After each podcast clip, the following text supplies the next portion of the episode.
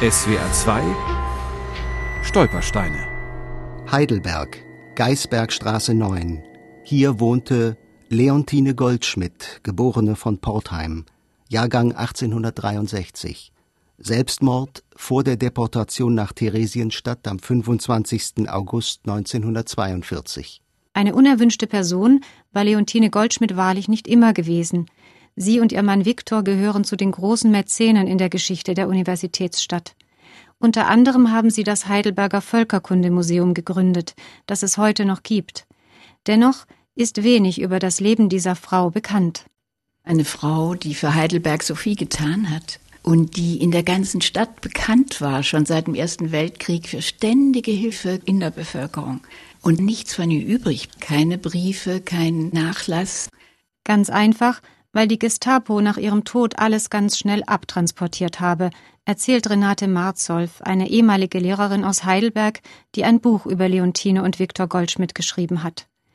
Bei ihrer Spurensuche hat sie unter anderem eine Nichte Leontines ausfindig gemacht, Susan Wallace, Jahrgang 1917.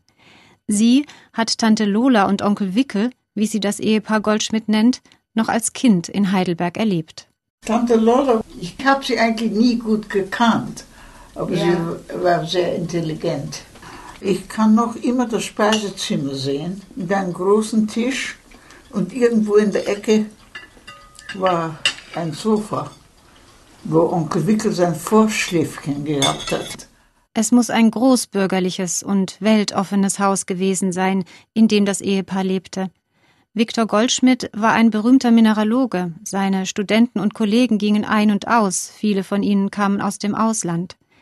Die Briefe zwischen diesen Gästen und Viktor Goldschmidt sind gerettet worden, und sie erzählen indirekt auch etwas über Leontine. In der Tat kommt da immer wieder vor, meine Frau und ich, wenn er über gemeinsame Arbeit spricht. Also bekannt war, dass Leontine mit ihrem Mann eng zusammengearbeitet hat. Sie war seine Mitarbeiterin.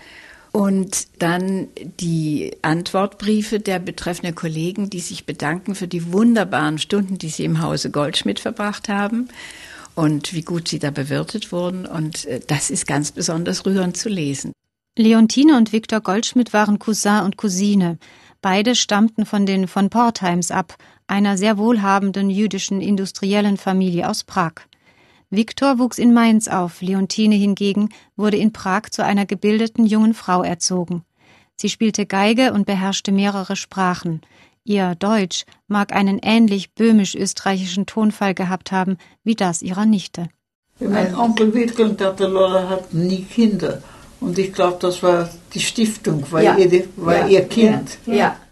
Die von Portheim Stiftung für Wissenschaft und Kunst, in sie steckte das Ehepaar nach und nach sein ganzes Geld und Engagement, sehr zum Vorteil der Stadt Heidelberg. 1933 starb Viktor Goldschmidt. Leontine versuchte, die Arbeit der Stiftung fortzuführen, aber niemand konnte verhindern, dass das Kuratorium nach und nach von Nazis durchsetzt wurde. An dem Vermögen der konvertierten Jüdin waren sie interessiert. Das Leben der Leontine Goldschmidt war ihnen nichts wert. SWR 2 Stolpersteine. Auch im Internet unter swr2.de und als App für Smartphones.